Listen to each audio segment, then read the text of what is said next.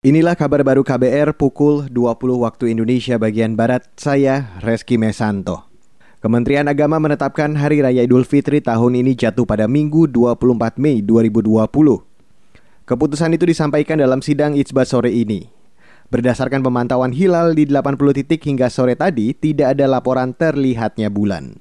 Dari 80 titik, semua melaporkan tidak melihat hilal sebagaimana yang dilaporkan oleh Direktur Urusan Agama Islam dan Pembinaan Syariah.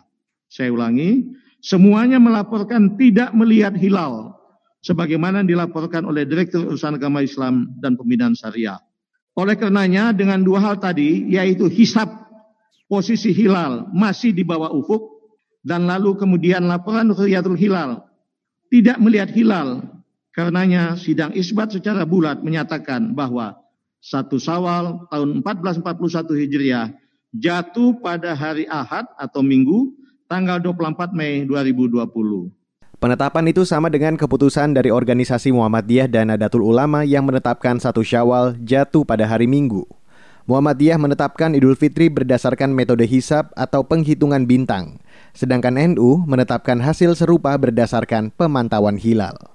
Saudara Gubernur DKI Jakarta Anies Baswedan memerintahkan para petugas gabungan untuk memperketat pengawasan di perbatasan ibu kota menjelang lebaran.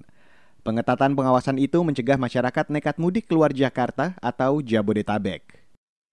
Kita akan minta pada semuanya untuk tertib. Pertama mengenai mudik, pembatasan sudah mulai dilakukan, pengetatan dilakukan, dan kita berharap kepada semua untuk melindungi saudara-saudara kita di kampung, melindungi masyarakat Jakarta juga. Bila terjadi arus mudik, lalu arus balik, potensi terjadi gelombang kedua sangat besar.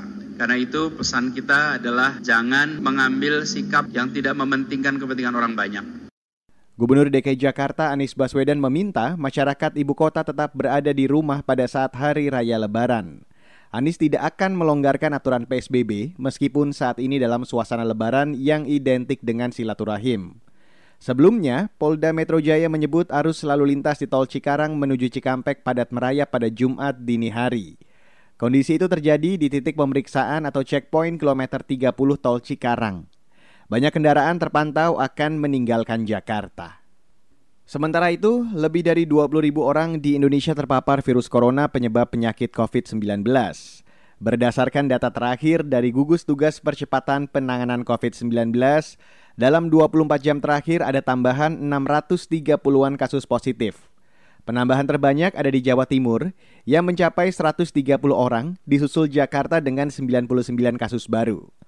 Sedangkan jumlah kasus meninggal dalam 24 jam terakhir terbanyak ada di Jakarta mencapai 18 kematian, disusul Jawa Timur dengan 15 kematian.